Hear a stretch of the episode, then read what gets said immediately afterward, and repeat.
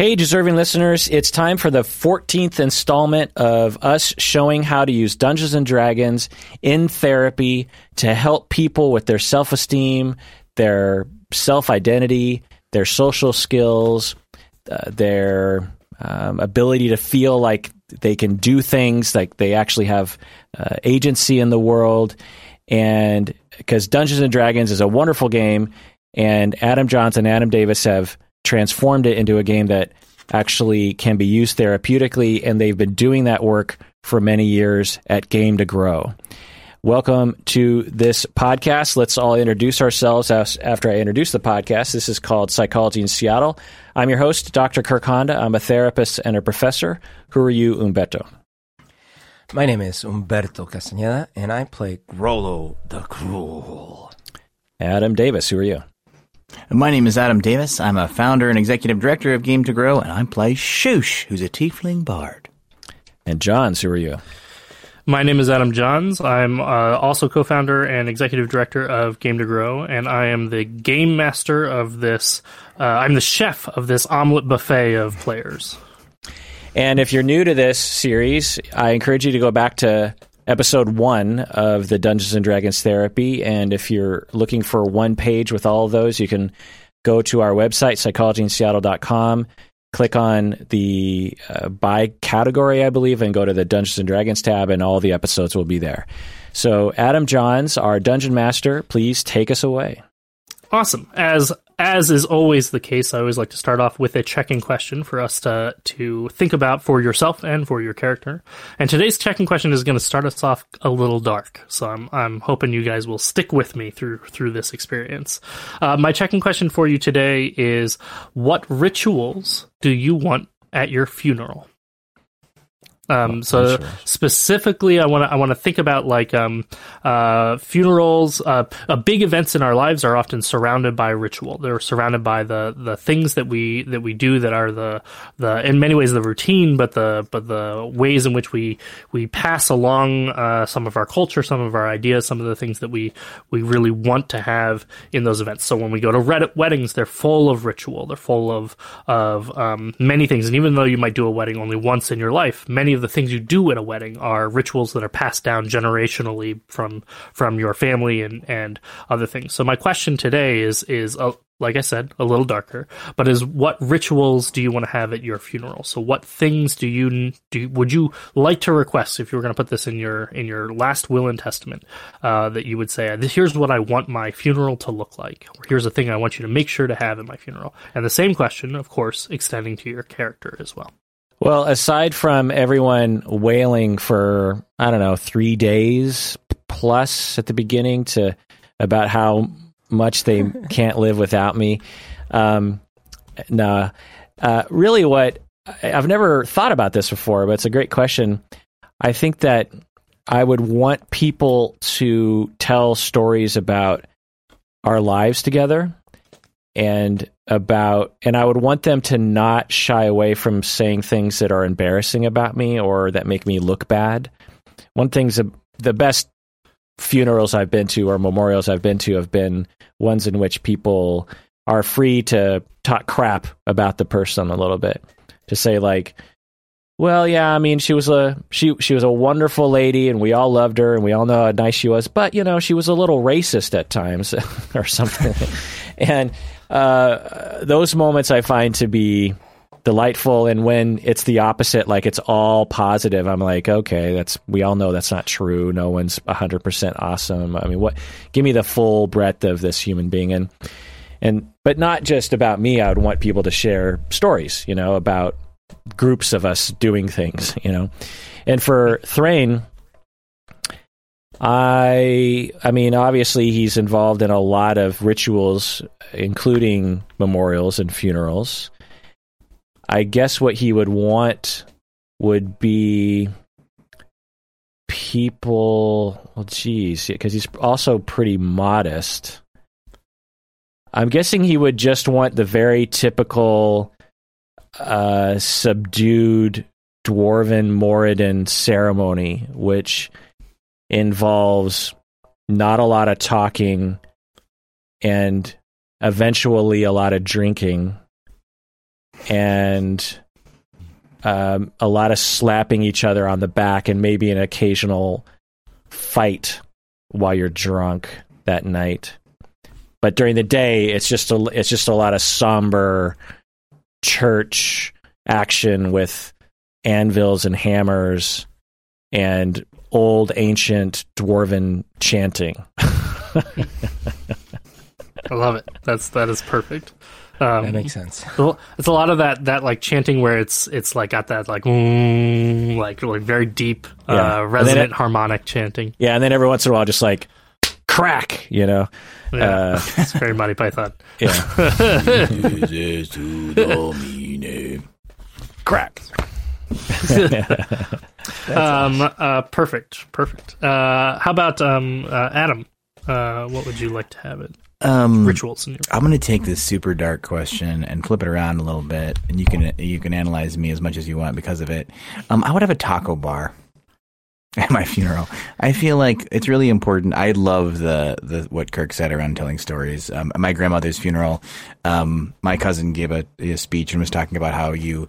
Um, uh, I think it's according to sort of um, Mexican tradition. You you don't die when you stop breathing, and you don't die when you uh, are buried. You you officially die when people stop telling stories about you, and I, I love that idea. Um, but at my at my personal funeral, I would want a taco bar because I feel like the the most true way that I would like to go into the afterlife is by having a group of people celebrate something that I love so much, and that is taco bars. Um, I had one at my wedding. Speaking of weddings, uh, just people can just go along the line and grab a tortilla and put make their own taco, and every taco can have a mixture of textures and flavors. The way that taco bars are meant to inspire us all to celebrate the richness, the vast tapestry that is the human experience. That is the taco bar that I want at my own funeral. Um, Adam's Adam's major events throughout his life are are centered on Taco Bar. Adam's Adam's birth Um, and wedding and, and death will all be centered around Taco Bar. Yeah, I, I wish that there were more rites of passage that I could have had in my life because, like, if I had a bar mitzvah, wouldn't that have been cool to have another excuse for a taco bar? Yeah. Not my cultural heritage, unfortunately. It's yeah, taco bar mitzvah. That's amazing. Um, yeah. So what I'm saying is, I need to have another rite of passage just so I can have another taco bar before I I kick the bucket. Um, for Shush, I think he would, um, as a bard, I think he would really enjoy having people gather because I think Shush's core uh, need in in his life is to feel like he matters to people.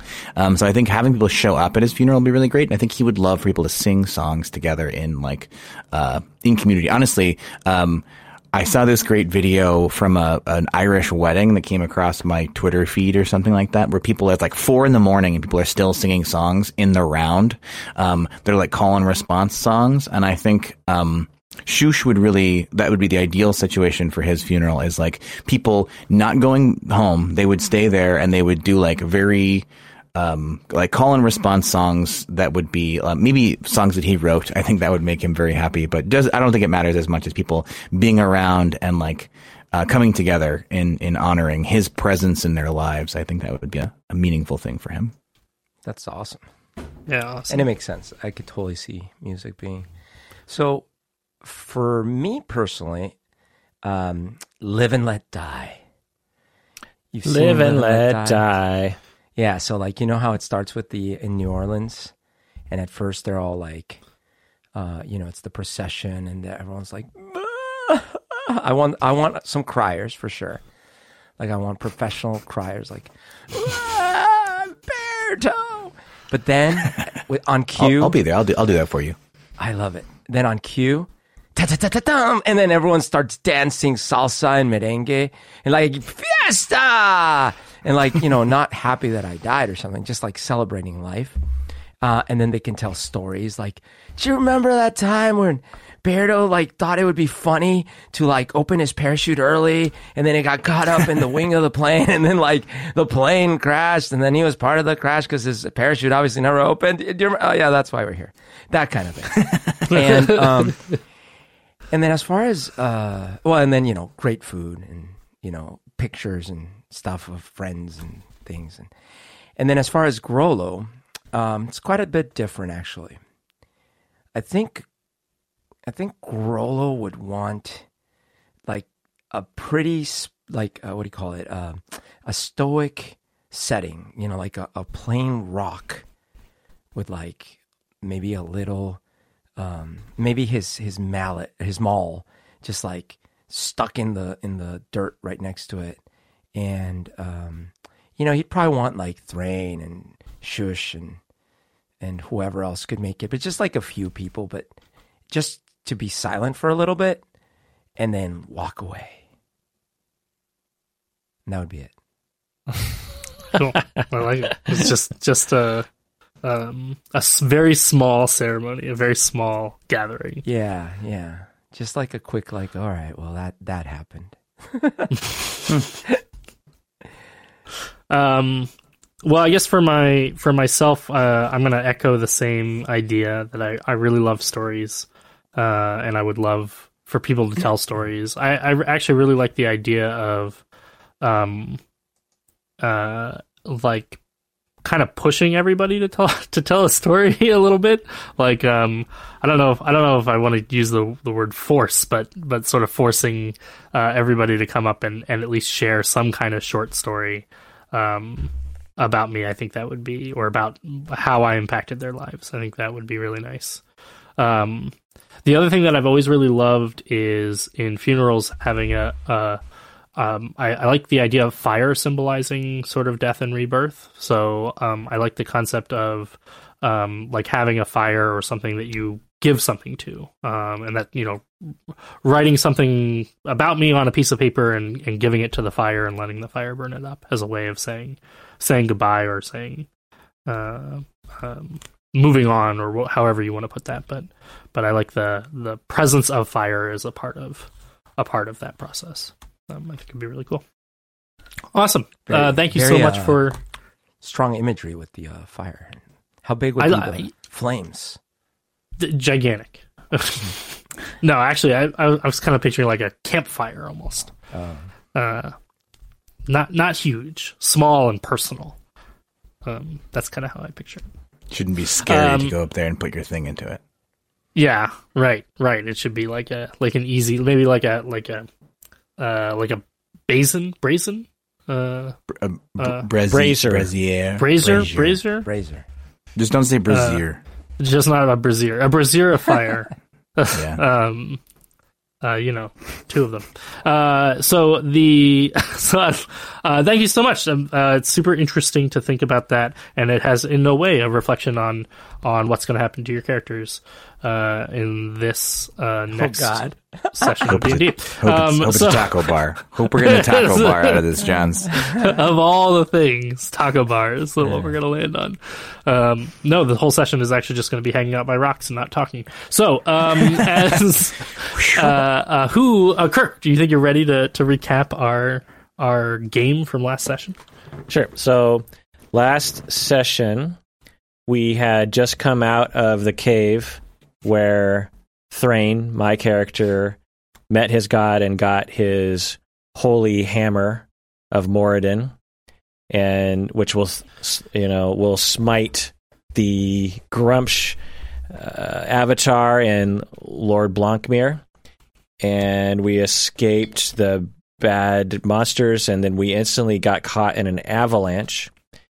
And we almost died, but Grollo managed to get out of the snow and save us all, if I remember right, before we ended up waking up in a uh, a wild elves cave. An elf, he a, a hermit elf has a cave, and we were in there, and he kind of nursed us back to health. And then we needed to get back off the mountain, and we ended up uh, riding these animals like that. We were water skiing down the mountain, and I think that's where we left off. Did I leave anything out? At the very end of the last session, you met an NPC from your past, um, who you likely don't remember the name of as players, but um, your characters might remember. Yeah, he Um, was it was dude from the- the town.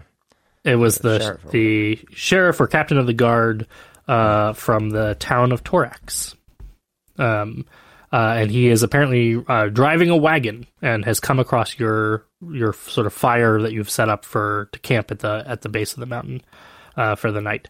Uh, actually, hoping to come across some horses or a cart or something to help you speedy your journey uh, down to um, down to Pahiha. Um, and so we pick up kind of right right in that very moment where he has uh, uh, pulled up his cart right next to your campfire, and he's asked you whether or not he can share your fire for the night. Um, and he's he's sort of turned to you, and he, he clearly does not recognize you, or at least not yet, um, for for who you are. But it is dark, and you're you're sort of huddled over the the fire right now.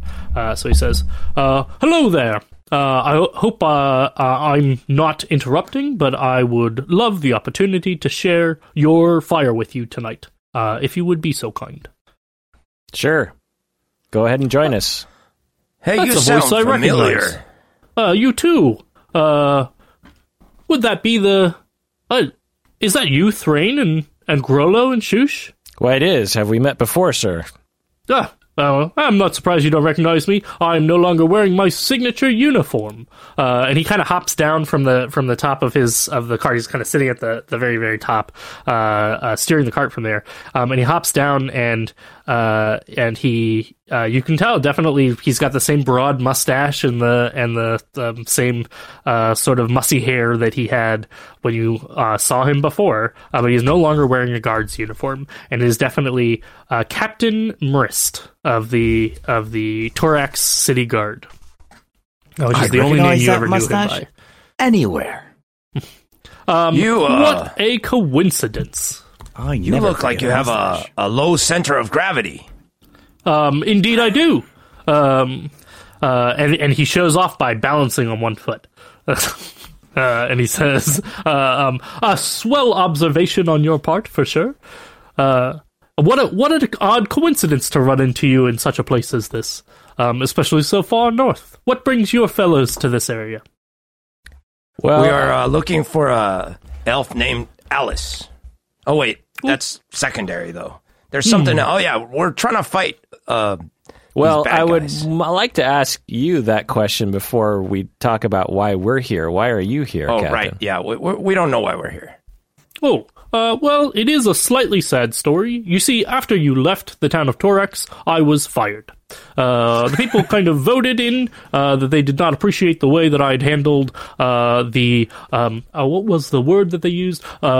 Brigands uh, who had burned down most of their houses uh, and cost them quite a bit of money and let them go off on their ship alone. Uh, and so uh, they called for my resignation, uh, to which the mayor was happy to oblige.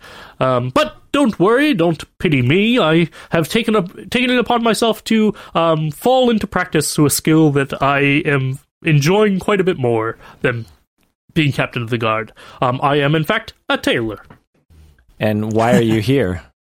Oh, well, uh, as a tailor, uh, my services were not particularly well appreciated in the town of Torax. I thought I would take my services on the road, so I took my savings and I bought myself a cart. Uh, and he like reaches over to the edge of the cart and he pulls down a little a little flap, um, and it says Edward Mrist, uh, tailor extraordinaire, uh, uh, which he clearly had like embroidered onto the side of the the cart uh, cloth uh, that he has there. Uh, and he says, um, Have you need of any services? For fine gents like you, I think I would be willing to offer those services for free or a discount. Oh, Interesting. Yeah, I want I wanna- new clothes for sure. I want to hand him my like torn up uh, tablecloth outfit from our rock and roll days and see if he can put it together. Still look a little distressed, you know, rock and roll style, but maybe improve the the longevity of that document or that that uh, piece of fabric. Uh, he says, Oh, uh, an interesting uh, choice of clothing there. Uh, I think I can do something with this. Maybe uh, pretty it up a little bit for you. Uh, perhaps. Uh, I, what what what do you use this for? Rock and roll mostly. Oh, We're a in a band. band. Wonderful. Uh, just seems it seems as if, as if your journey has taken you in a strange direction as well. I suppose. Uh, so it's sort of I, where where we've always been trying to go, really. Mostly towards rock and a little bit towards roll. Um, and he actually pulls out. He has like a little cart that comes out from the side of his cart. I guess it's a little little hand cart that comes out from the side of his cart, and it has have a like a like a little cart? pedal. It has a little pedal sewing machine, uh, and he pulls it out, and he starts he starts sort of um, uh, pulling out some fabric and things like that, uh, and, and starting to make repairs. And he's happy to sort of chit chat as he's as he's doing so. Um, and he says, "And how about for yourselves? Uh, what has brought, brought you so far north?" Well, we uh, were out here because we went to Pihiha and there seems to be some trouble there. And so we've been trying to clear up that trouble, honestly. I start pulling my ear. Uh, trouble. I hope it's not something to, that's going to interrupt the Orc Redemption Day that they had planned down there. Uh, what's that? What, no, we. I don't know about that. Tell us. Oh, uh, well, it's an event that uh, I guess got announced uh, just a few weeks ago. Uh, going about and and uh, trying to make peace with some of the orc tribes in the area, giving them, uh, I guess, the idea was some sort of passport or um, a, a welcoming opportunity to come into the city of Bahiha. Uh, sounds sounds like quite a, an interesting opportunity, though. Uh, many people are not so trustworthy, but uh, trusting of those orc fellows. Uh, mm, no offense to you, Grollo. Uh, you've clearly demonstrated yourself to be a, a fine, upstanding gentleman. Maybe they're uh, changing their plans then. Maybe they're changing their mind. It is in just a couple of days. Um, if if you hurry, you maybe even be able to cap- capture the tail end of it. Okay. Um, Well, I uh, don't but know. Maybe- whatever trouble maybe is the- going on, I hope it does not interrupt the ceremony. It would be quite an unfortunate thing if the peace between the orcs got interrupted by some some other uh, bother or something. Maybe they've realized the error of their ways. Uh, so, Captain, we are traveling back to Pihiha. Is there any way you could help us with getting back there? Oh, I wasn't planning on heading back in that direction. I'm actually headed off to the east. Um, but uh, I suppose for friends of of yourselves, I might call you friends. Yeah. Uh, um, I suppose I can head down in that direction. I'm sure there's plenty of business during the ceremony uh, to be had down there. Probably couldn't hurt to earn a earn a few extra coins before I make my way east. Well, if we travel together, uh, might at some point we might come to an agreement that um it might not be the best idea to go to Pihiha. We'll we'll, we'll have to see how that goes, though. Ooh, how bad is this trouble that you're referring to? Well, uh, there there could be some violence at some point that breaks out, particularly around us, and so it might not be a good idea to stick to stick around. But but Thrain, it sounds like they're inviting orcs now. Maybe they're trying to make peace. Uh, could be. We'll have to find out for ourselves. Ah, certainly my understanding of the ceremony is that they're going to invite all the orcs in. They need not pass through uh, security or or customs or anything along those lines. Uh, have a large ceremony all together. Um, something about celebration with Gruumsh, uh, the new churches that have cropped up down there in the last ten years, um, and have have a wonderful time all, all together. Um, ceremony, dancing, uh, all all that kind of thing. There was Those a flyer. ceremonies don't don't go well, from our experience.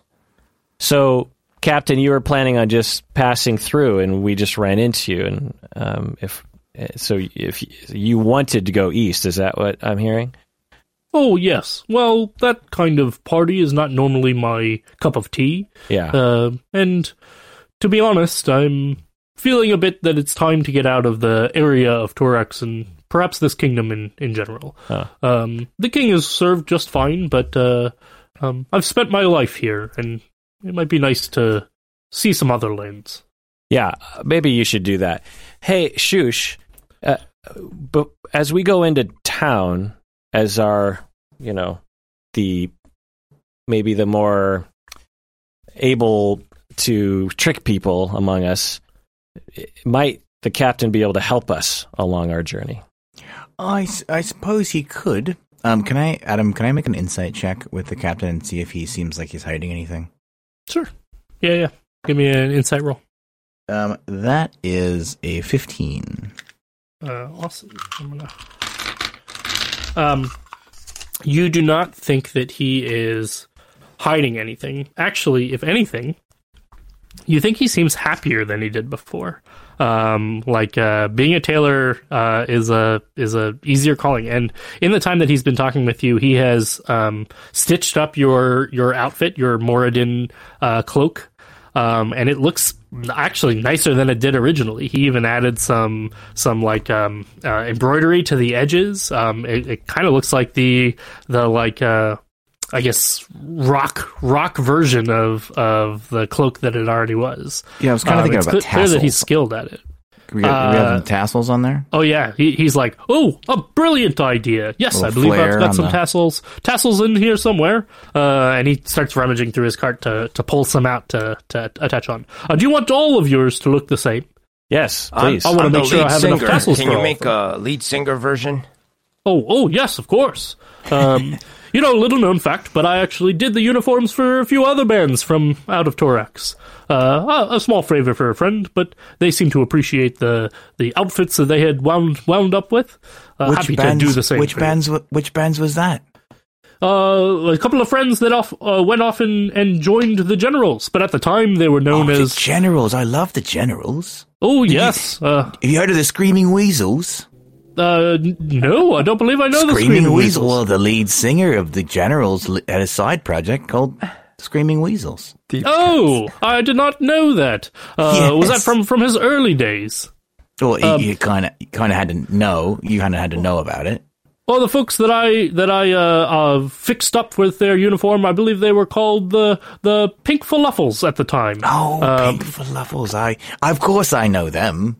oh yes, Every, Uh, everyone who's really popular knows in the about area. good music. Yes, you kind of be local, but yes. they had that they had that hit, uh, and it, it went up the charts pretty pretty well. Oh yeah, uh, Grollo. Do you know that song? Uh, why do the stars come so out at night? Uh, Yes, exactly. Something, something, flight. Uh, yeah, that thing. It was, it was catchy tune. Oh, yes. It was very it. catchy. It was, it was indeed uh, about Real- stars and fighting.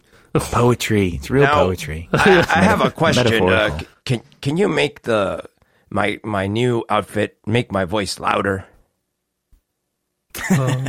No. Hmm.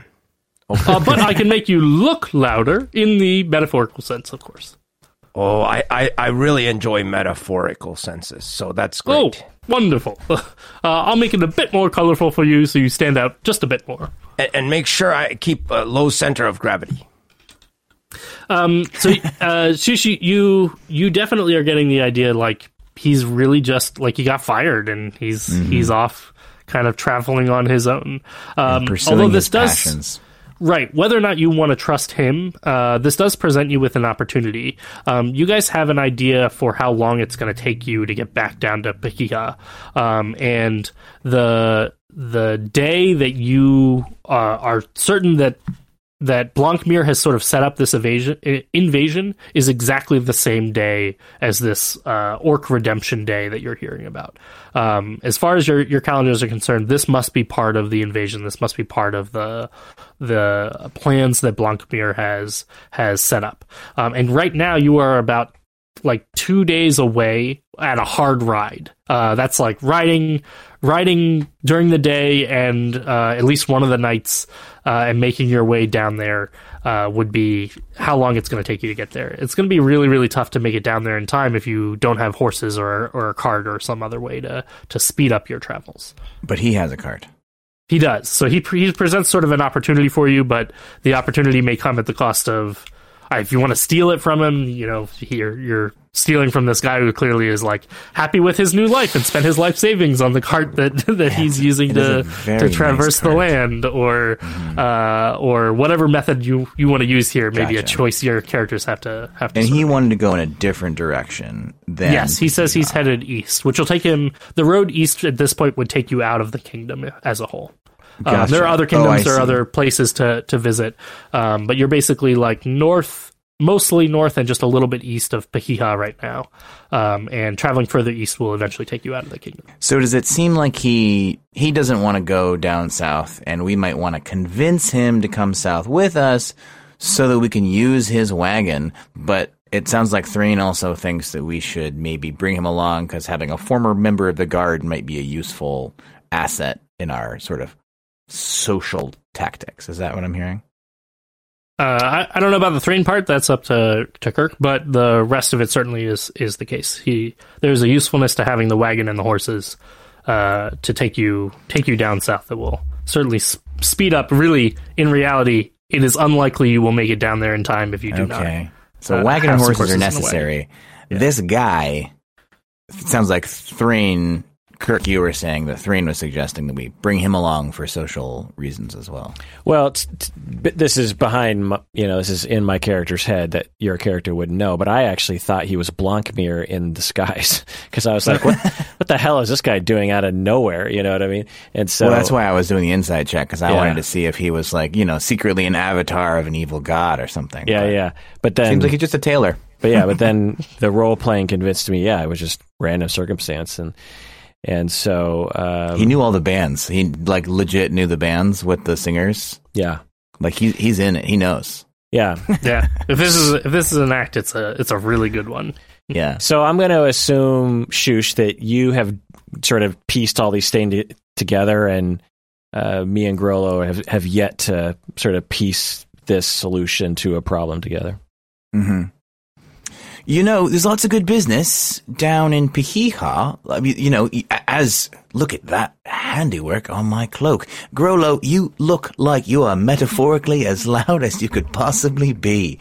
That is oh, amazing. so it did work. Uh, let, It- let me try oh, it. Oh, oh, hold on. I've, I've got to cover my ears. You're so loud. Wow. That's amazing. Um, listen, um, if you're looking for good work, I'm sure there's lots of people down in Piha, especially right before a big ceremony, that might really benefit from this kind of handiwork. I bet they'd pay a pretty penny for it too. Well, well, I suppose that would be true during the ceremony and whatnot.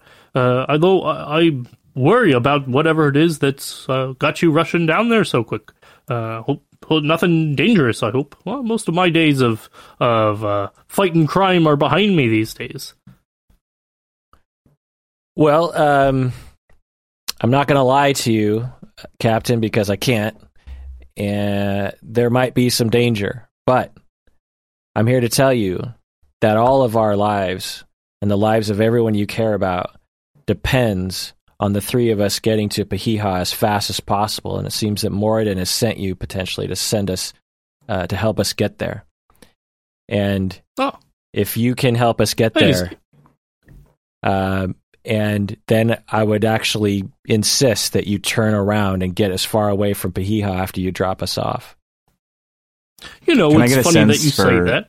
Oh gosh. Is this going to work? That was very direct. I don't think Shush would have done that as, as I know, directly as but I was thinking about so jumping direct. in and like putting my hand over your mouth and being like, "Hold on, uh, think about the you know the, the it's dangerous to be surrounded by so many people who want your amazing I know. services." But which, And I which was I pulling get, both my ears the whole time. but I'll like let you go with it. I, I, he's a you know Thrain can't lie, so at this point he's just like he saw where you were going with it, and he's just like, well, he asked me, so I have to say the truth. Yeah, Shush is feeling uncomfortable with this, but he's he let it go. He trusts you, Thrain.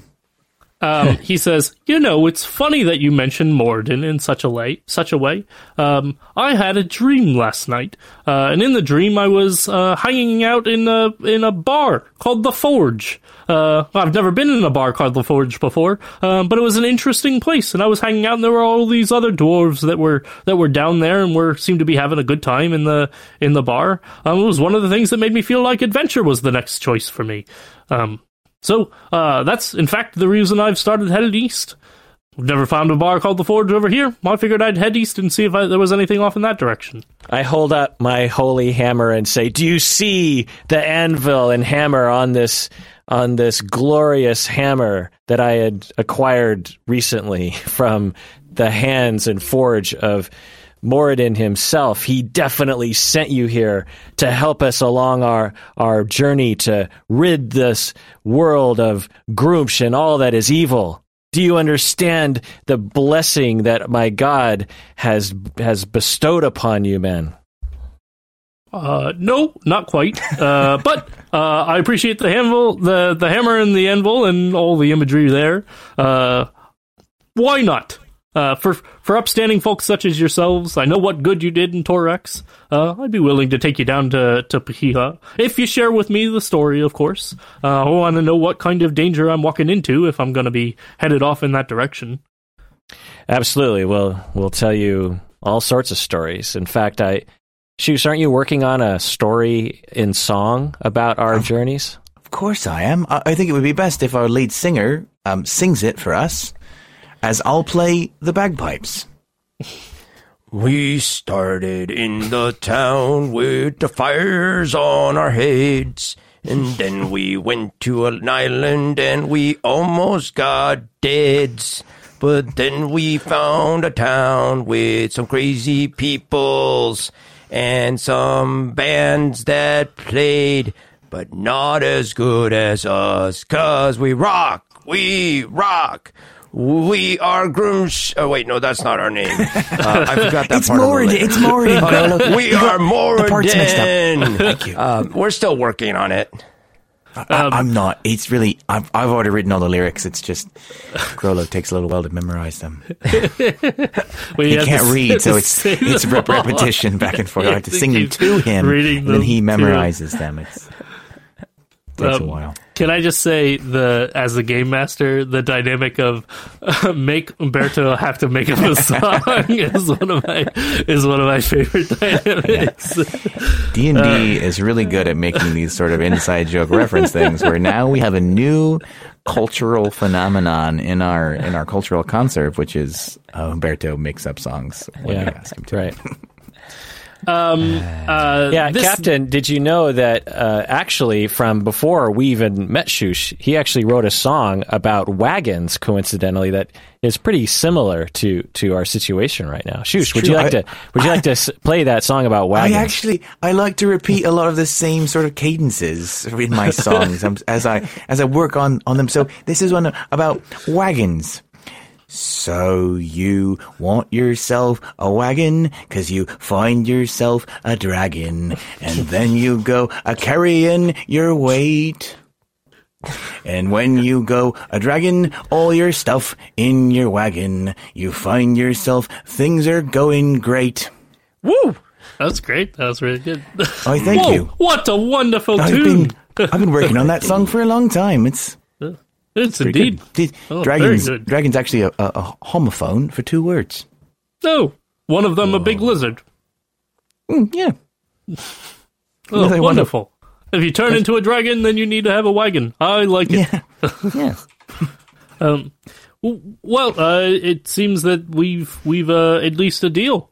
Uh, I'll take you down south, and that sounds like a, a good opportunity to maybe fix up the rest of your clothes as well. Oh, that would be a dream. Moradin thanks you. Um, I think, given that you guys are feeling a, a bit of a pressure on time, I'm imagining you want to get started right away. Um, and you, rather than spending the nights night here at the at the base of the mountain, you sort of pack things up and then and then start heading back down down south to make sure you can get there as soon as possible. Yeah.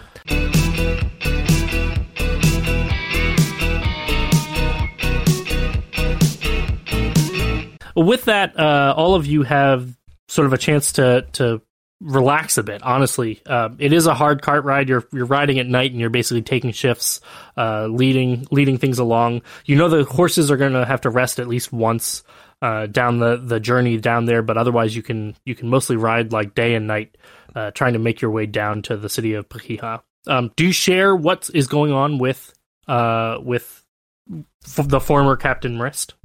I mean, unless someone stops me, I do. Um, he actually seems to be a, a pretty valuable resource around the whole thing. He's pretty blown away by the story about Blancmere and and everything that's going on with the orcs. Uh, but he also used to be a captain of the guard, uh, and he a- ends up kind of coming back at you with several pretty important questions uh, that make you really consider what exactly is your plan of attack here. Uh, one of the questions that he asks you is, um, "You're coming in to basically start stop an army of orcs with just the three of you." Um, do you have any backup or a similar army or anything like that? Moradin has entrusted me with this hammer, so I believe that this is all that we need the three of us and this hammer. Um, I have I'm a personally, I'm- and a flute. Those as well. Yeah. I'm missing a weapon actually, but uh, you know, I've got a new uh, a new feeling inside of me that's pretty great. Um, the second question that he asks you is, uh, oh, actually, doesn't one of you have a letter from Zabira? Uh, for the Grimhammer tribe. I'm gonna go back through my notes. Oh, Zabir. something that was like a pass through this land of the good Yeah. orcs.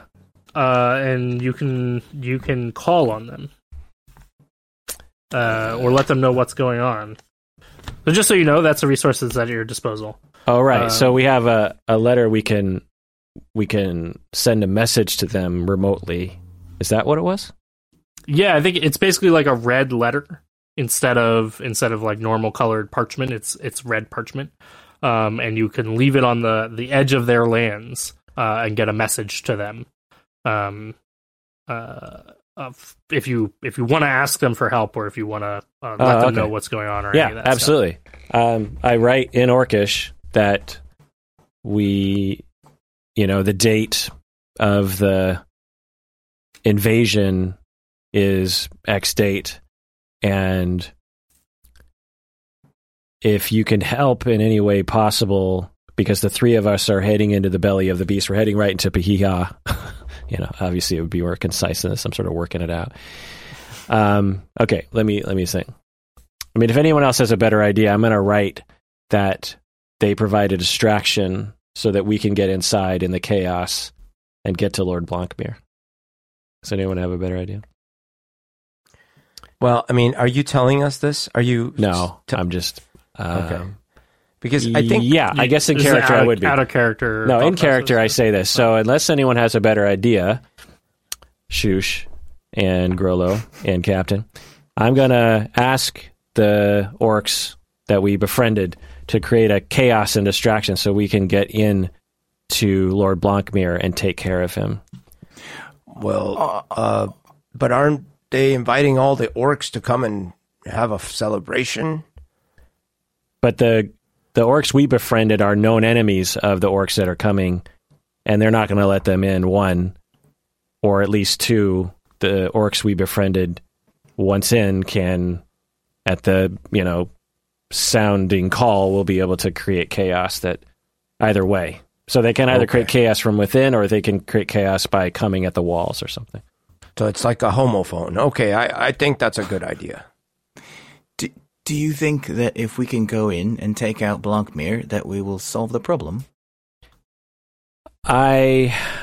Hope which is so. actually one of the captain's other other questions, uh, which is like, uh, will will that work if you just you know sort of kill Blancmere? Is that gonna suddenly solve all the problems? You got an entire army of orcs to deal with.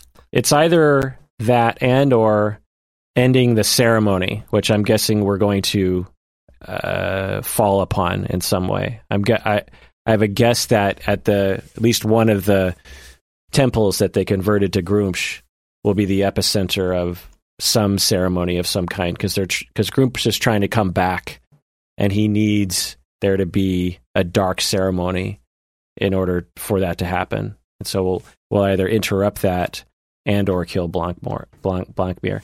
And Blancmere is Gruumsh at this point. He is. Do we do we know that DM? Yeah, because he uh, sort of showed off a little bit of his power when you were captured in his camp. Right. And so, if Blancmere dies, then Gruumsh's connection to this world ends. At this point, Thrain is just making stuff up based on what he believes to be true. It, I mean, it you might- did have like a personal chat with your god, so I feel like you, everybody's going to believe you. yeah, yeah, Who Uh, told you that? Oh, Moradin. Okay. yeah. yeah. uh, so he's he's saying things that he believes to be true. He doesn't necessarily, as a character, I, I don't I know. You if don't Thrain- actually know that. I don't know yeah. if Thrain is right. yeah, Is is he trying to like save face with us? Is he trying? Because he's he is definitely like the leader No, of this group. Is he he? believes- he's- he believes like he believes it 100. percent Okay. Lord wasn't sure if Blancmere he is was- Gruumsh. This hammer will kill him. Why would why would Moradin give me a hammer if not to smash it on Blancmere's head? Sort of a cause and effect thing. That Yeah. makes sense. um, then Shush totally thinks that's the best idea. If we need to go in there, it's, this is an assassination, um, basically. And if we're saving the entire world, then wouldn't it be rock and roll to go out in that moment? Yeah. Um, the next question that the that uh, Mrist asks you is um, how you plan to get in. Uh, if it's the city of Pahiha is literally a it's a fortress. Um, and so if it really is like an attack, like you're talking about, aren't they going to close the doors and and like stop people from coming into the city or maybe from getting out? Um, Well, uh, and maybe we're part of the you- how are you entertainment. I mean, we're well known as a as an entertainment act, and uh, maybe we could say that we're there to entertain. I don't know. I can't imagine sneaking in, but maybe that. I don't know. What do you think, Shush? Could we sneak in? I think You The saw the people- walls. the people will like us if we play for them. So it's it's really useful to be entertaining. Now we have this wonderful new outfit. Thank you, Brist. so I, I think I think we can I think we can make it if we if we show up uh, celebrating the occasion. I think it might be the right choice. Well, well, hold hold on. What if we go to the town and we take out the the bad dude? Like, let's just go do that. It's that's genius, Grollo. Okay. I don't know why I didn't think of that. I What, guess, el- you what other that's- wisdom do you have? I'm just saying because that's the important thing. We got to get rid of that guy. So I think Wow. we just go in and we just go do that, and you know, like that's the plan. Do you think we should go in pretending to be rock stars, or should we go in pretending to be worshippers of Groom? Or should we go in sneakily, hiding, ducking around corners? Yeah, that that sounds like a great plan. All of those, and you know, uh, we just need to maintain our our costumes and our and our mission to go and take out the the bad guy. That's our plan. Asterix, I just want to point out for people listening that this is a great a, uh device that Johns is introducing that I'm guessing he's introduced before, which is an NPC who says, "So what's your plan?"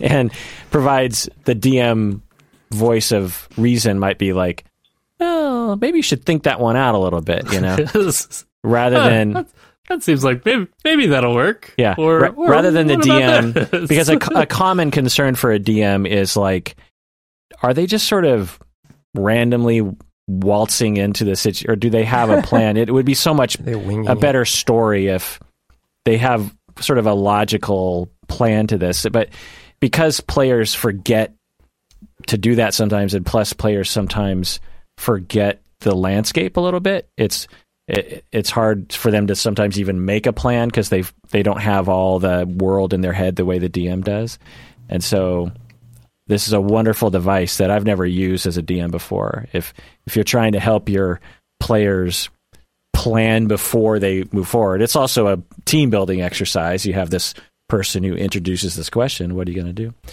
Um, yeah, it's a, it's a good device. Anyway, I, I Um, sometimes it- use the same device as, uh, but I have an NPC who's like gets the group in trouble and they have to hold him back. So I'll have instead of the wise person NPC like this one is, I'll have I literally have a character named Corey the Exploder in one of my games, and he's uh, he likes to blow things up. And so in this circumstance, he'd be like, "All right, well let's just run over there and blow up the whole city. All right, I'm gonna go in. You guys follow me." And they're like, whoa, whoa, whoa, whoa, let's plan first. And so, oh, you guys want to plan? Okay, fine. What do you want to do? It's kind of the uh, the Grollo approach. Yeah, we already it have is- a Grollo in our group, which is why can't- Johns I can't, do, the that Corey approach. the Exploder because that character already exists. Um, I'll, I'll also say, um, to some extent, as as the game master, the opportunity really was there to steal his cart and leave, uh, or to convince him to to bring you down further down. And so, to some extent, this is also a reward for for um, the friendly path is that you get to uh, have him and whatever expertise he gets to he gets to bring in, uh, which is actually going to to sort of uh, come up and play out right here. Um, uh, but it's uh the perfect moment to to sort of highlight that, Kirk. Um, uh, Edward Mrist listens to all the plan. He listens to to um, he asks you all these questions, and then eventually, as you're making your way further south, he says, um, "I think that I will not be able to join you all the way down to Pahiha. Um, unfortunately, it sounds like whatever is going on is going to be a greater deal than I can ignore, even though I'm no longer the captain of the guard in, in Torax. I think you should drop me nearby Torax, and I will go in and gra- gather all the guard that still may be loyal to me and try to act as backup for you in this plan, in this mission that you have. Um, we may be a, a, a bit behind you, uh, but I'll try and get everybody down there as quick as possible to to help you out. And of course, um, and he looks sort of longingly over the cart that he clearly has has spent his life savings and his effort putting together. And he goes, "I'll give you my cart as well to help you get down there on time." I put my hand on his shoulder. You're a good man, Captain. Uh, And- he says, "It's not Captain anymore. Just call me Edward." Well, you're always captain to me, Captain. We'll take care of Um, her. Yeah. And he does do exactly that. Uh, uh, as you come up close, he actually. Uh, it would take you too far out of the way to go all the way over to the town of Torax, but basically, once you're south, far south enough to be parallel to Torax, he he says goodbye to to all of you, and he lets you know if you just follow the road further down, you'll you'll eventually make your way to to um, Pahiha, and then he uh, takes off and, and starts walking his way uh, the distance to Torax to try to help, hopefully, help bring you further back up uh, with some of the guard there that, that they can spare.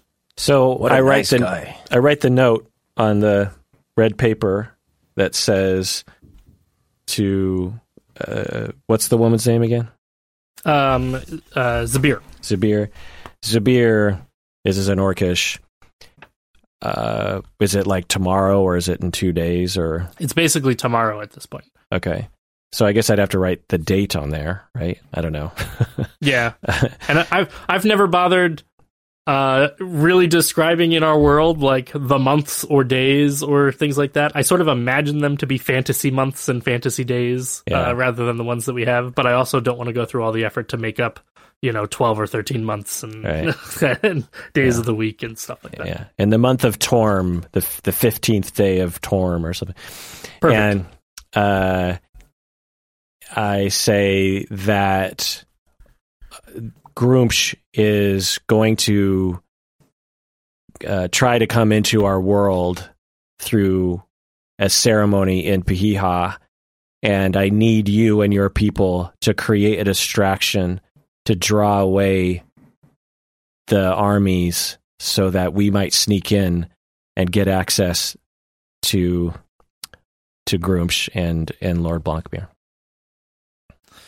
Um, and actually, uh, Edward Mrist uh, takes the letter, um, and he says he'll he'll drop it up, make sure that it gets dropped off in their in their lands and picked up by them, uh, so that he can make sure that it actually gets delivered.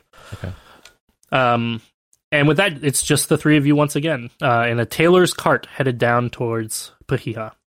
Um, a couple of things, kind of minor things, happen. The horses that you have for this cart are not the most well-bred, seasoned horses, uh, and by this point in time, they are just exhausted.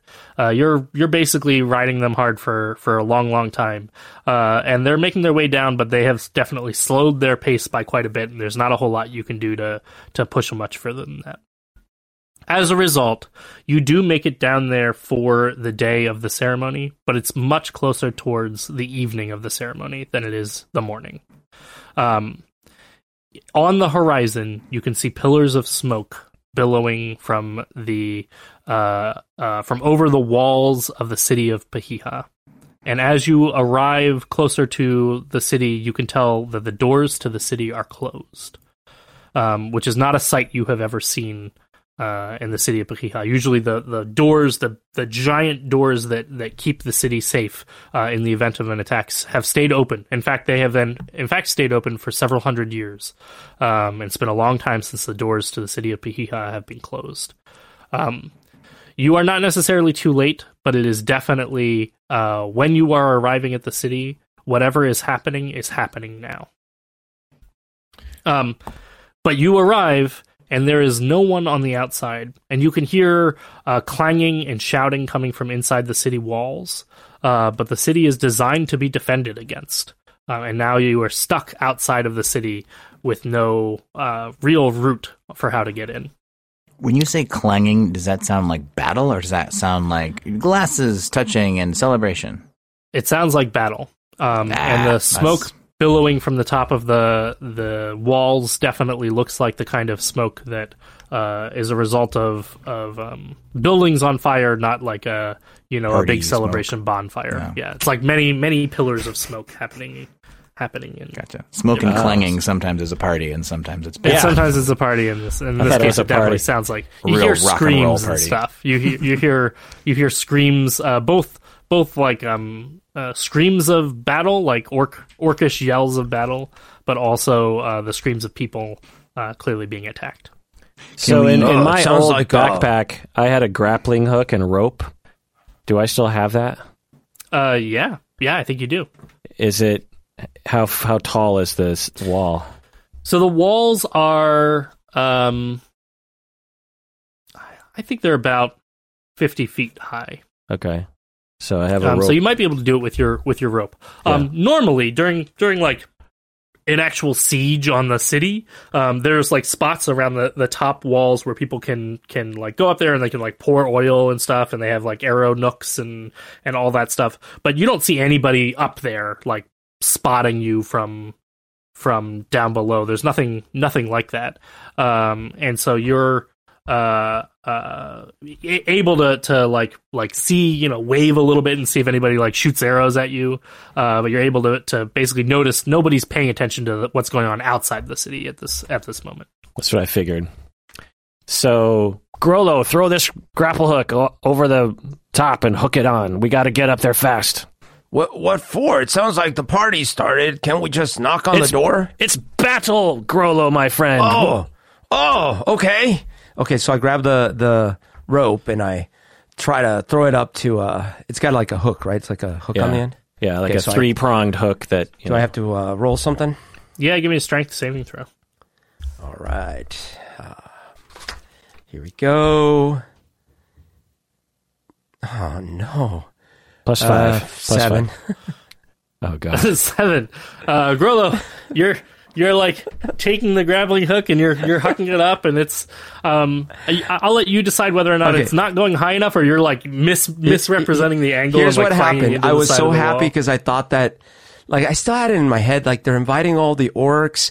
I think they've changed their mind, you know. So I'm like, oh, the party's going on, and I got so flustered when, uh, when Thrain's like, Grollo, it's a battle, blah blah blah, you know, like. So I'm like, oh, oh, oh, oh, oh. So I just grabbed the thing and chucked it, but um, unfortunately. Uh, like in my despair, it's just like my hand got in the way of the, ch- like, ah, so like it only went halfway and then it like landed kind of on my head. So you got so excited you had premature grappling hook. premature grapulation. Um, while this is going on, uh, Thrain and Shush, why don't you roll me uh, perception checks? Perception check of sixteen. I got a three. Uh, Shush, you're just paying close attention to to Grollo, maybe trying to I'm- like you're like trying to to like direct him for how to like better throw I'm, grappling. I'm actually hooks. looking through my bag to get out my flute to give him some bardic inspiration so we can get that hook up. Um, while that's going on, Thrain, you hear a strange noise coming from behind you. So the outer walls of Pahiha are mostly like back up right, right next to forest, um, and so there's not there's there's sort of a little bit of a gap there, but but there's forest that's really not very far away at all. Um, and coming from the forest, you hear a strange sound. It sounds like somebody going like.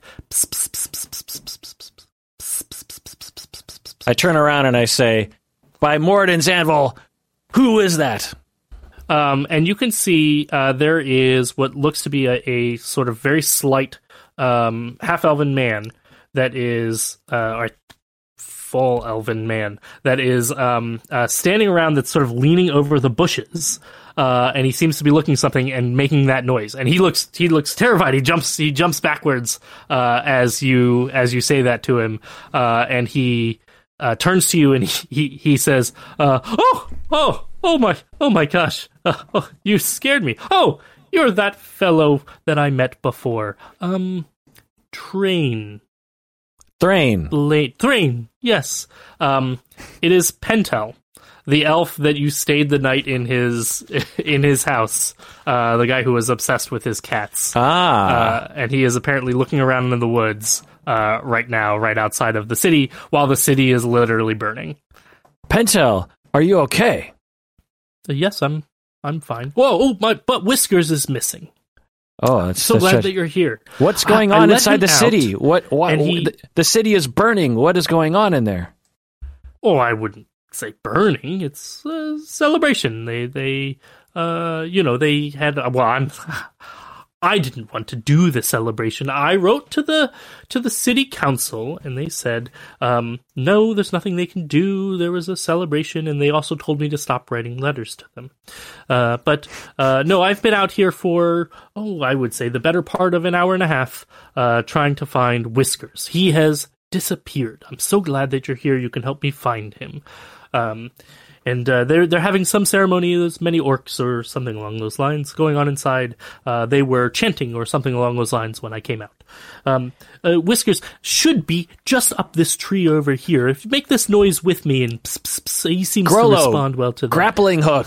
Can I can I try again? Uh, yeah, I give go him ahead and bar- give me a bardic strength, a strength for saving this? throw. Yeah, you can give him bardic inspiration. So that means two rolls. Uh, it means that you get to uh, add a. I think it's Die a six. D6, right, Adam?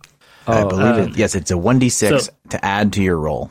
To my So okay, roll a here goes d20 my and roll. then add an extra run d to like yes, strain, yes, yes, yes. I'll get it right. Okay. What? Another four? okay, four plus three plus a No, d6. plus five. You're plus five. Your save is plus five. Uh, I Your thought it strength save is strength. Yeah, you five. get to use your saving throw for. Oh, it was plus five. Okay, so it was nine. It was nine before. It's nine again, but now I need to get uh plus six in here or uh, Yeah, d6. Plus a d six from the power One. of What is mind. happening? Okay, You ten. need you need new dice is what you need. ten. Uh, you 10. need your metal dice. yeah.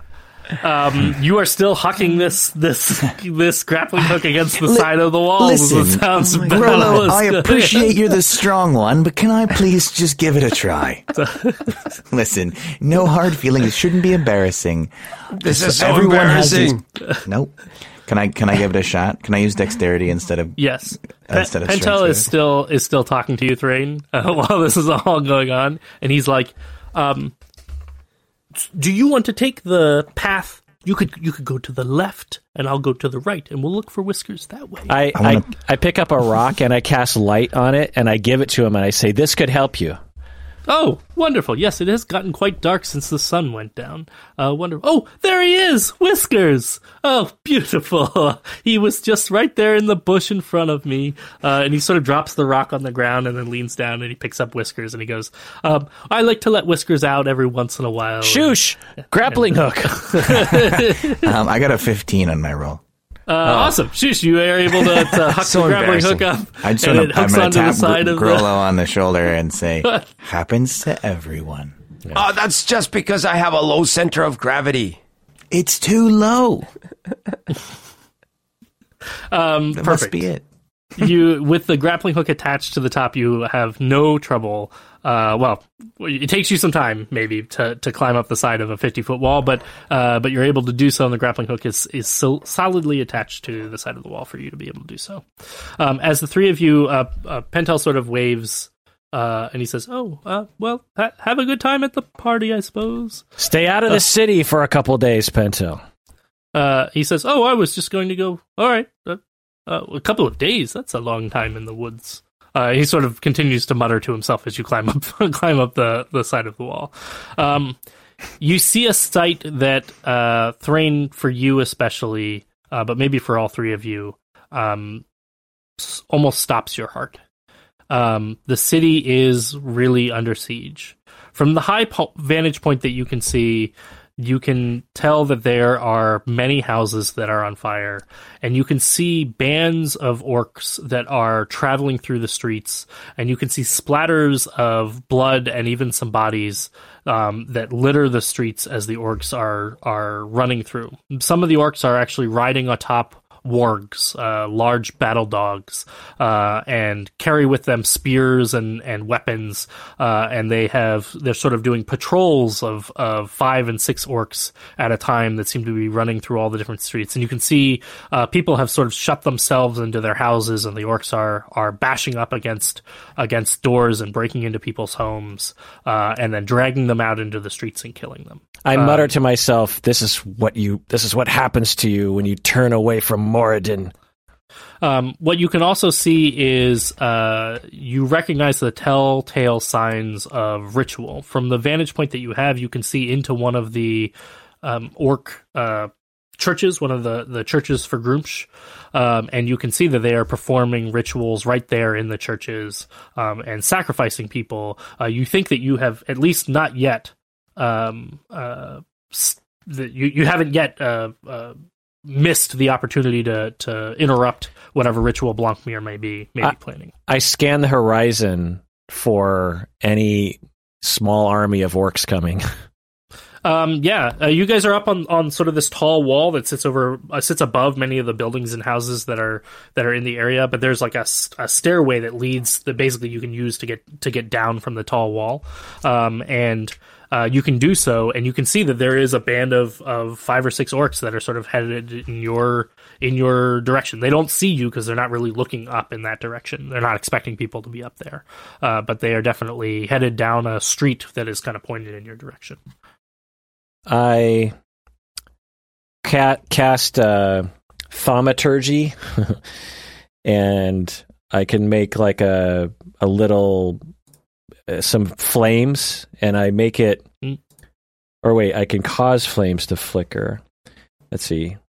I can make a sound that originates from your point. Uh, okay, so I can create an instantaneous sound that originates from a point of my choice within range of thirty feet. So I make it you know, in their direction, maybe on the, you know, in between us, and I, I say the name of their god, Lorleth.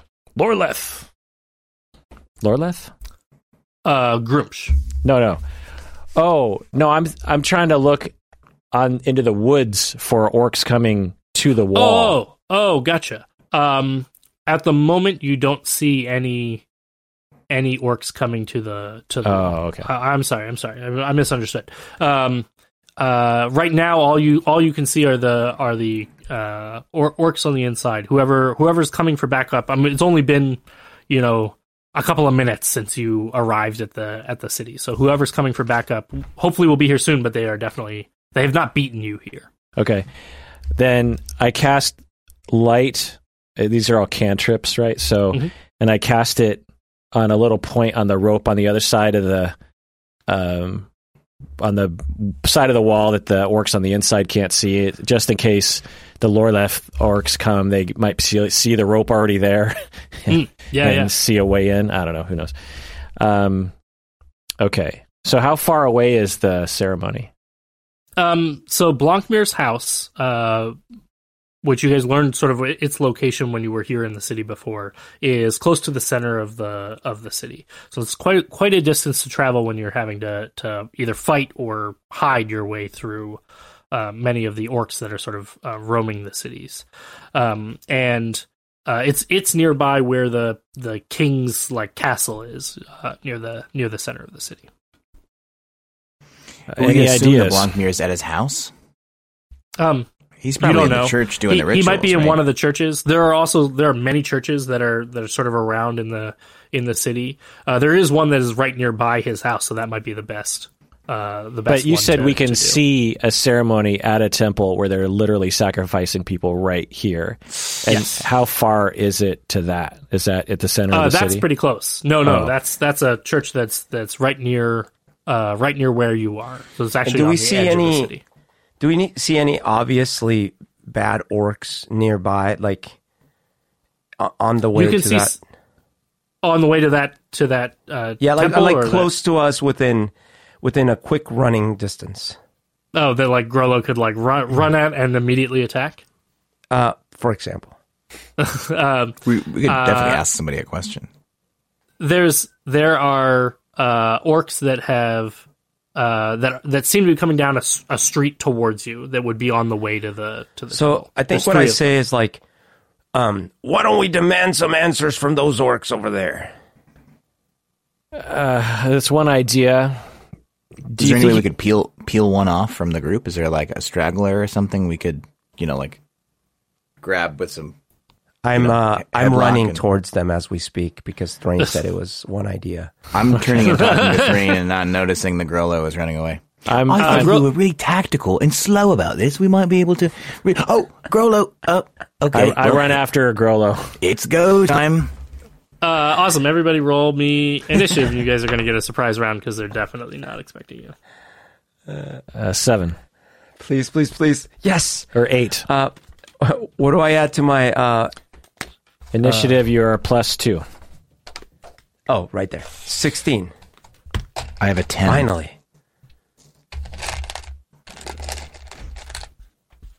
Uh, Grollo, it definitely puts you first. Uh, there are three of them. Uh, these ones are not on wargs, so you can. Uh, um, you're definitely like catching them off guard. You're literally like running out of uh, smoke and mist uh, How many are directly they? towards them. Three. Three. Okay, so the problem is I have no maul. Correct. I have my sling. Um, is there such a thing as me being able to punch? Uh, you can punch. Uh, the damage for punch is just your. It's basically one plus your strength. You could use your surprise round to take their weapon. You could. You could also try to disarm one of them. Oh, okay, okay. So I probably want to do that because I'm very aware that I'm. I'm they have their weapons my- out because they're basically just ready to attack anybody they see. What kind of Uh, weapons what- are we talking about? and no one has them all. One of them has a great axe that you might be able to steal if you wanted to go with a two-handed weapon. The other two have have like one-handed weapons. Like one of them has a longsword and the other one has a spear. Yeah, I I probably just go for the axe. So I see that I see the axe. So yes, so I'm gonna I'm gonna try to like basically, uh, like come at the the one dude with the axe from the side and like grab his axe as I'm as I'm slamming into him. Awesome. Uh, go ahead and roll me a strength. So what what this is going to be is going to be like a strength check. You're going to do a strength contest against him. Okay, so is that the saving throw, the plus five? Uh, yes, yeah, you can do the same. Okay. Here it goes. No, come on. Oh, it's eight. Um, are you using your um, heroic, uh, not rage, but your Heroic uh, might. Heroic might. I hadn't yet. No. Okay. Um, you come running forward, Grollo, uh, and you grab at his axe.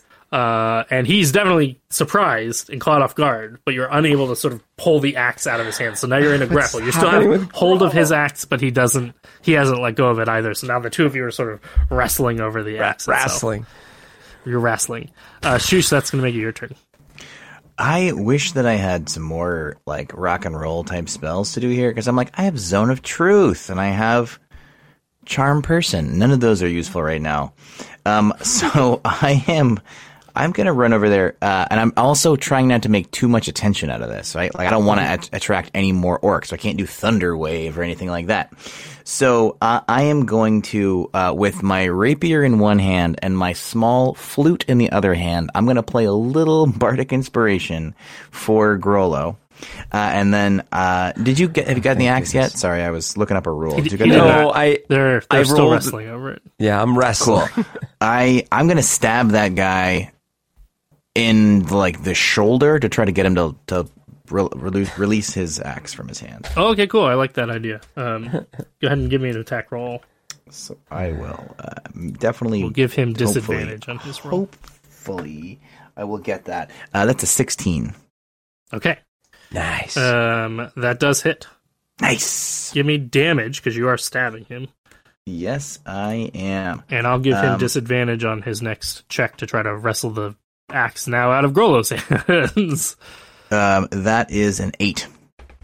All right. Uh, you stab him solidly in the in the shoulder, and he grunts as as as you do so. He's still trying to still trying to wrestle against Grolo. Um, and he says in Orcish, um, uh, I guess, uh, "Get off of me, half breed." Ooh. And uh, Thrain, that's gonna make it your turn. I just try to take that guy out. The great axe guy. Yeah. Cool. What are you doing? Doing to? I'm order to- using my holy hammer of Moradin, nice. and I got a 21, That, that, that'll definitely hit. and I hit for six damage, which is pretty and low. then, did you add your? I did. Uh, okay. Radiant. Yeah. Um, it's not going to take him out, but it is going to be an extra blow blow against him. Uh, give You- me a you- description for what. what You didn't say the Warhammer was like plus one or anything, did you? Uh, it is. It is plus one. Oh. For spells, I don't know if I actually made Oh. it a plus one. Uh, X is a holy symbol. No, it just adds the one d eight radiant Okay. damage. I I'm just trying to I just come down on his head. I just go "Ugh." Um, sweet. Uh, it's it slams him in the head. He looks a little disoriented. Um, he's going to try to wrestle the axe out of your hands, Grollo. So give me another strength saving throw. Uh, but he's going to do his with disadvantage. Come That's basically what he's gonna have on, to spend his Daddy. doing. Come on, come on. Yes! Oh, oh my gosh, that's uh, 23. That is definitely going to do it. You now have the axe. nice. Uh, he spent his action trying to get the axe from you, so, so good. uh, it did not did not succeed. Uh, longsword guy, however, is going to turn around. and He's going to attack you, Grollo. Um, and he's going to hit with the longsword, and the spear guy is attacking you, um, Shush, and he hits. Uh oh. Shush, you're going to take four, uh, five damage, and Grollo, you're going to take um, uh, six damage. Um, and then you guys hear a strange sound. Um, uh, it almost sounds like a bird call. Um, it's sort of like a um, and it seems to be coming from the from the from the smoke. And there's smoke just all over the city now. Like um, it, it has settled in. It makes it hard from your perspective now that you're down on the ground. It makes it hard to really see too far. Um, but the whistling seems to come from kind of further ahead of you in the smoke, and then you hear a similar call coming from behind you. Uh, that again goes. Um, and then all of a sudden, from out of the mist, you see a Pentel symbol- and his a- cap. a, a fam- familiar face, um, if a little bit bloodied, uh, as you watch as Nicholas um, comes walking out of the mist, uh, charging towards you, um, Oh and with a sword in hand, leaps up and stabs the great axe guy in the back. Um, and you watch as arrows fly from the from the smoke around you, uh, pelting the the longsword and spear orcs uh, until they collapse down to the ground. Uh? And Nicholas picks himself up from uh, from uh, the orc and pulls his sword out, and he says, "Boy, it's good to see you." ah, he's I knew at the you'd turn. show up eventually. Deus you can asked see- Nicholas. Nicholas has um, an eye patch over one eye, uh, and it looks like he is he has taken a blow to his to his head that may that may have uh, uh, cut him pretty deep. Uh, but he has the broadest smile on his face that you've ever seen Nicholas have, um, and he is still wearing his colors of Moradin uh, gonna as he here. uh, as, he, as he's here um, coming to your aid. And from out of the smoke, you watch several other people who look all to be dressed as members of the Rogues Guild uh, coming coming to your aid uh, and sort of uh, emerging from the smoke. And one of them says, "Is this him? Them? Is this them?" And Nicholas goes, uh, "Yep." These are the ones. Uh, I gotta get Nicholas's accent. I haven't done in forever. Um, yeah, these are the ones who are gonna who are finally gonna help us uh, take back the city. Nicholas, Nicholas the Brave, you made it. I'm so proud of you. Yay! And he laughs and he goes, um, "Don't say that yet. I have a bit more uh, to show you." Uh, and he motions for you to follow him. Uh, and he opens up a grate in the ground uh, and jumps down into the sewer system below. I jump after him. Nicholas and, and all of the other um, uh, people, they actually take the bodies of the orcs along with them. They sort of drag them down into the into the sewer grate, and you see all of them sort of disappear down into the sewer behind you. And Nicholas leads you a short way, um, and then uh, he has a torch in hand, and it's clear that like everybody is following him. Nicholas is, has like become uh, the leader of these of these people who are who are standing up, and he doesn't say a lot uh, because it's not a very long journey. He eventually makes his way, and he says when um uh when you left me uh down to to bring the message here nobody believed me. So i decided that i would uh take things into my own hands. And i contacted the thieves guild and it was the best thing that i could possibly do. Uh so uh i made my way down here and we tried to save as many people as we could before any of the ceremony started i didn't know what else to do um, and he rounds the corner, and you can see a massive room, and there are tons of people here, uh, all huddled. They look like townspeople, um, people who were clearly snatched up in the middle of their crafts, in the middle of their days, uh, that Nicholas has has brought here. Um, and whether they were unhappy when he brought them here, they clearly aren't now. Um, and you can see all all they look is is worried and scared. Uh, for the battle that is happening just just a, a small street above them uh, in the city above them. And Nicholas says, I saved as many as I could, but I don't know what to do with them now. My best You're bet a is, hero, Nicholas. uh, and he smiles, uh, and he he uh, um, uh, clasps you on on the shoulder, and he says, um, "I just thought, what would Grollo do?" uh, and he says, "My best bet that I can think of is we take him to the dock and get him out of here." But I don't know if you guys have a better plan than that. Can you get him there un- underground? The Thieves Guild says that the tunnels le- can lead to the docks, but we don't know what kind of resistance we're going to meet either on the way there or at the docks themselves. Uh, we're going to have to come up out of the ground eventually. Is it safe to stay here? Um, uh, he turns and, and somebody sort of whispers in his ear, and he goes, No, it doesn't look like it. The orcs are already finding their way down here and, and figuring out that there are tunnels under the city, which they might not have known about originally.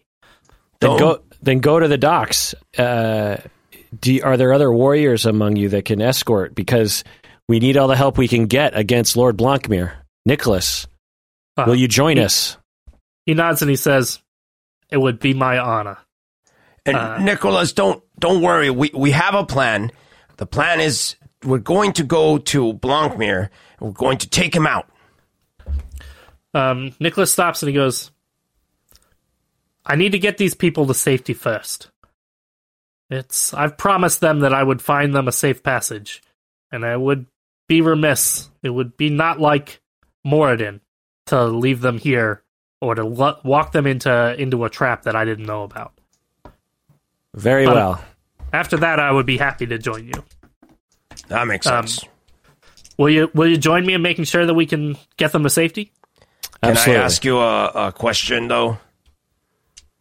Yeah, of course. I, le- I, I lean in and I whisper in his ear. Do you have a a low center of gravity? He goes, "Yeah, I guess, I guess so. I've got good balance." Okay, good. Seems to be important around here. Um, you travel a short ways. Let's see. Do I have enough time for this? I think so. Okay. You travel a short ways uh, through the Oh, tunnels. sorry. One, one, one question. One question. Um, the axe. I, I took the axe, right? You have the axe. You have a great axe now. What What's the um? Do you have the specs? They do one d. You can use the same attack bonus as your maul, and they do one d twelve damage instead of two d six damage, and then you can use the same plus bonus afterwards. One d twelve damage, and then plus the three. Uh, yeah. Uh, no, you're a plus five with it. Oh, Oh, yeah, plus- pl- plus plus three Plus three, damage. Plus three damage. so to Yeah, hit is plus plus five to five. attack. yeah, one d plus twelve five plus attack three. bonus, and then plus three. Okay, great. Yeah. Thank you. Um, Nicholas leads you down the tunnels and towards the docks. You're actually on the edge of the city, so it's actually not that far a, a trek to get to the docks from here. Um, although the tunnels do seem a little more circuitous than than taking the normal streets. Uh, but he does lead you through, and eventually uh, he kind of points upwards to to a um, uh, grate that leads up into into the docks themselves. Uh, and he says, uh, "With this, we get all the people on ships, we get them out of here, uh, and then we go and take care of Blancmere." Um, and he crawls his way up the ladder, and he starts ushering people up into the into the thing. You have a whole crowd of, of people that are, that are are following you uh, through this these hallways and through this this whole thing. You estimate probably hundred people that that um, uh, Nicholas has saved, uh, and he on the way there hints that, that there are several other sort of caches of people that he's he's uh, helped get under underground. Uh, so he may have saved hundreds of people in the in his his efforts to to save people from the from the attack that was coming. Uh, as you crawl up, you come come to the docks, and the docks look empty the ship's still intact. Um, it is nighttime, and you can see uh, over the ships around you. You can just make out with the the starlight that's that's sort of coming through. There's no lamp lights that are lit. Uh, clearly, nobody has taken the effort to do it, and the docks are devoid of people. Um, but as you stand there, uh, you see a sight that. Um, uh, gives you sudden pause as people are climbing their way out of the out of the grating, and you see ships on the horizon coming in. Uh, and they are unmistakably the the shape of orc ships as they're as they're making their way towards you, and you can see um, all of a sudden they start firing cannons uh, directly in your direction, um, and the cannon fires light up the, the faces of the people on the ships in the in the nighttime where only only starlight uh, uh, shows them, uh, and the cannons start destroying the ships in the docks um, uh, at a rapid pace. And you can see there's probably a dozen orc ships on the water um, that clearly are are targeting down the ships to prevent people from getting out of Pahiha. Yikes. Um, Oh no! They're attacking the ships. Everyone, roll me another perception check. Seventeen. Six. Your plus. 15. um, Grollo and Sh- and Thrain, both of you uh, notice uh, two things. The first is there's no moon tonight, and the second is there's a mist that seems to be pouring in from the water, pouring in from Ah. the side, pouring in from nowhere. Yeah. And as the ships are getting destroyed in the docks, uh, with nobody to man them and no light to guide them, uh, the mist seems to emit its own sort of eerie light uh, from itself.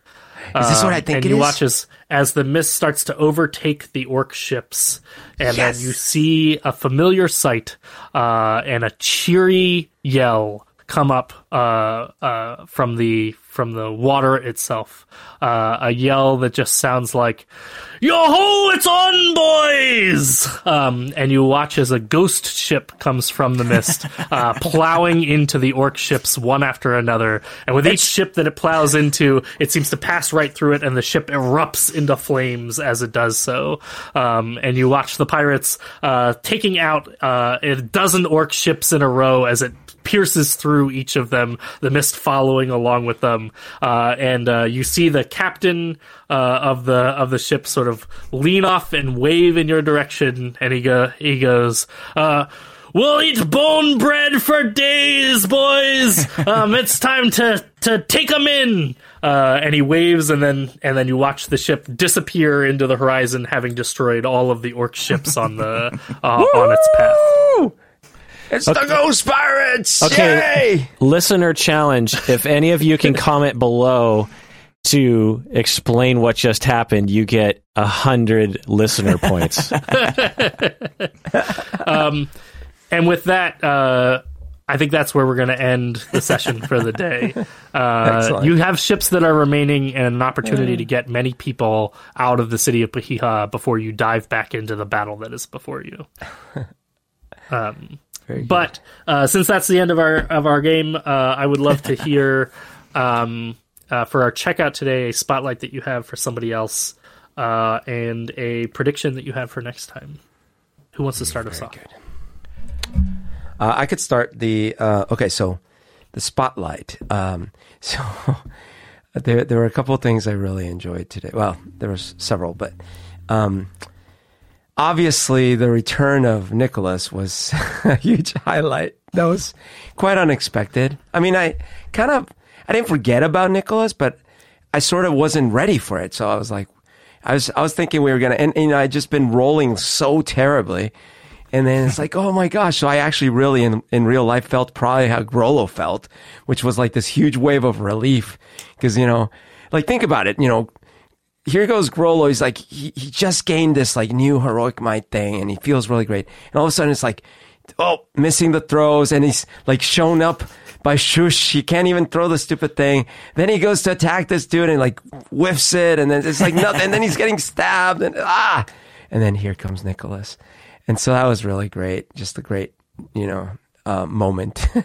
and then um, I wanted to uh, give a shout out to Shush for uh, forcing Grollo and actually all of us into the uh, into the musical realm. I, I really enjoyed that, like just throwing that that fish so I could catch it. Yeah, and I'd also give- like the setup of it was really funny because you're like, oh, it's like that song. How does it go, Grollo? Yeah, my spotlight's around that sort of stuff. Berto just always dives right in. He doesn't stop to be self conscious when he might benefit from that sometimes. Just joking. Um, and similarly, when he's just like, I'm running after him, I, I, I want to do it. Uh, I like character. I like character play like that, where it's like spontaneous and um, realistic in some way, and you know, because there's a tendency for at this stage to be like really careful and not to think as your character thinks and to try to think more metagame. And so uh, my my highlight goes to Berto for those spontaneous moments. In terms of predicting how things will go, well, what's your prediction, Berto? Oh, right, the prediction. Uh, oh, by the way, one quick comment is because you know I, I've been trying really throughout from the beginning to be like um, reacting in the moment to what someone says or does in the in that childish way that that Grollo would. So like I really did like I did look to you. I'm like, oh, what if we did this? But then I took your kind of like, oh, because like you're trying to be nice to me, but unfortunately I took that as like, oh, okay, great, let's just do that. So I just thought that was that was perfectly what what he would do when you when you gave him any slight reassurance. um, so my prediction, okay, so I think uh, a couple things. So the the I think there's this wave of potential orcs that we could make see the light of day. Um, so when we, because if we really had to battle like everyone, even with the help of the other orcs, that that'll be kind of disastrous. Plus, so many deaths and stuff. So what I what I'm predicting slash hoping is that with the might of um, sort of like the the what, what is your god's uh, name, Thrain? Um, Morden. Moradin, yeah, our band thing. I keep forgetting. so with the might of Moradin and um, basically maybe because they see that oh this half orc is part of the thing. And I, I- like I'm just hoping that we can oh and that the other orcs are helping us that we can maybe turn some to our side. And so then um, it really ends up being more of like the most loyal followers that we're up against. Uh, and then I think there's well there's gonna be some some death here. It was spelled out too by our our DM. So I don't know. I I'm hoping that it's not Grollo, but he seems to be very um, headstrong. So he might just leap leap high into something that he can't get out of. But we'll see. Oh, and and one more prediction. I uh, whether it's in my death throes or not, I believe Grollo may once again see Cruddy. I hope he does. Yeah, I was thinking like, when's Cruddy going to show up, or what happened to her? What's her fate? I could see uh, her being like the 24 daughter, where she's being sacrificed yet again, and, and, and we have to we have to save her. Um, uh, but either way, uh, I'm I'm curious about her place in the story. The, Oh, I have a thing. I know. I don't want to. Like, I almost want to do earmuffs on the on on Adam uh, DM because like the I have a plan, but it'd be like a plan that that Grollo would have to tell everyone. So maybe I'll save it for next time. But I'm going to write it in my notes here. Um, and the Loreleth orcs are presumably on their way. Who knows if they'll make it in time? We have Captain with his people. Um I'm thinking that uh, at some point we have to. F- it's got to have the epic ending where we face off with Lord Blancmere and Gruumsh, and uh, how is that going to play out? Uh, because he should be a very powerful fella, and you know my little third level cleric probably can't uh, take him on, uh, but he's going to try either way. Um, maybe Moradin will arrive. Maybe Loreleth will, will arrive. Maybe Cruddy is secretly some commando killer of some kind. Is it is it bad if I suggest something right now to Shush? Is that bad because we're not role playing right now? I mean, we're still on air. I don't- That seems Okay, seems okay, all right to me. oh, We lost unless you, of Berto. course, unless of course, Alberto, this is the this is the secret. Is that Oh, he's going no, to disconnect right in that Shush moment? We're all never left know. in the cliffhanger of, uh, of that moment. I just it's just hilarious. Umberto, so Umberto's frozen. We can't hear him anymore. Um, he is by far the most intelligent person when it comes to uh, computers and recording, and it's just like he, he's he's worse than my mom when it comes to to using Zoom and recording. Um, so anyway, getting back to what I was saying. Um, when uh, uh, now it if my character dies, I would be perfect. My character and me would be perfectly happy with that ending. Um, that would absolutely be worth it if it was for a good cause. Uh, I was extremely bothered by Star Wars Episode Nine, in which no one got hurt really in the end, except for Chewbacca, and uh, I enjoy stories where there is that kind of epic sacrifice. So obviously, I can't predict what's going to happen. Okay, well, Berto's back. Uh, Davis, what about you? What what's your spotlight? Spotlight today. There was a, there was a moment where um this I know often in Kingdom to Grow groups we don't spotlight the game master, but there was a moment where we had a conversation about bands, and I just was like, Adam, what's you know Adam was in character, so it was okay to to improv with him like this, but I just like. What's the name of that band? Um, and that was just an in- invitation to do some random um, improv. So I like that moment where we were just uh, having a conversation around a campfire about the bands we used to listen to, and that was a uh, an invitation for open ended role play. And Adam totally saw that offer and was like, "Oh yeah, the Generals." Um, that was pretty fun. And then, of course, tossing that over to uh, to Grollo for the making up the song on the spot was pretty pretty fun invitation. And then when Kirk, you threw that back at Shush to make up a song on the spot, it was just like just a, one of those rare moments of of group all group think at the same time. So that was a spotlight for the game for me. My prediction um, for the next time we play is I think we're probably going to see like the I'm just like there's so many nice cameos from so many of our characters from the past. I'm really hoping Cruddy comes back. I'm going to predict that Cruddy's going to come back with like some uh, superpower Lepi. She was bit by a radioactive Lepi or something like that, and she is now has superpowers, and she's going to come in. Another one of these moments where the heroes are all down and out, and then like a flying, glowing Lepi smashes into the villain, and then Cruddy. That's my prediction. like Hopefully, it's radioactive Lepi. Leapais. yeah.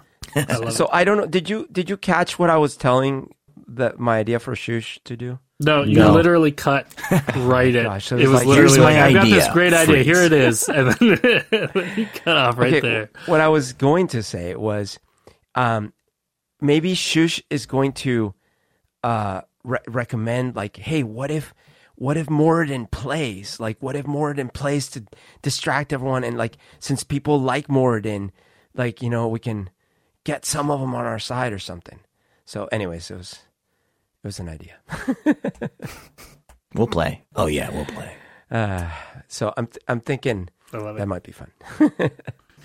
Um, well, the uh, uh, I, I think I'm gonna spotlight today um, specifically the songs that Alberto and, and Adam sang uh, in character. I think that was really really spectacular. um, I've been watching a lot of um, Whose Line Is It Anyway, the British version, uh, and uh, uh, Hoedown is like one of the most difficult games. Uh, because making up a song on the spot is just so incredibly difficult, and I, I just really appreciate the, the both the the vulnerability that that takes to like step out and, and like be willing to say yes to that and jump in and, and make up a song, but also the the like I love the songs that you made up. They were fun little little ditties and songs, and I hope somebody clips them from the from the episode, or maybe Kirk, maybe you can clip them from the episode, and we can have these these songs kind of uh, that we can have as a part of our our lore of the world. These songs now exist in the world, uh, so I really I really appreciate that. Um, I predict a lot of what you predict may come true. Uh, but that brings us to the to the end of our of our game today, uh, and I suspect we will be looking at a, a big finale in our game next time. All right, everyone. So, uh, if you want to learn more about using Dungeons and Dragons in various different ways, whether it's with clients individually or group, or to build community, or in the classroom with your kids, or even just with your kids at home, you can go to game2grow.org and learn more. And you can actually hire Adam and Adam to teach you. There are webinars afoot and there are products to buy. So go to game2grow.org. There's, um, you know, we've been working on this nonprofit for a lot of years, and there's there's just a lot of resources available on game2grow.org. Anything to add to that, Adams? I would suggest if people want to stay up to date with everything that we're doing, because we have new announcements happening uh, almost weekly, to join our newsletter at game2grow.org slash newsletter. If you join that, you'll be able to learn a lot about the webinars that we offer, the training program we have in development, and uh, all of the new and exciting things. I just uh, sent out a newsletter today announcing a brand new initiative at Game to Grow where we are doing telehealth uh, individual counseling services. So stay up to date with all the new and exciting things Game to Grow is doing in our newsletter, game2grow.org slash newsletter. And everyone out there, uh, please take care of yourself. Grollo and Shush, why should people out there take care of themselves? because You they Deserve, Deserve it. it. Wait, in song. Because, because the greatest deserving, deserving that you'll ever know. know.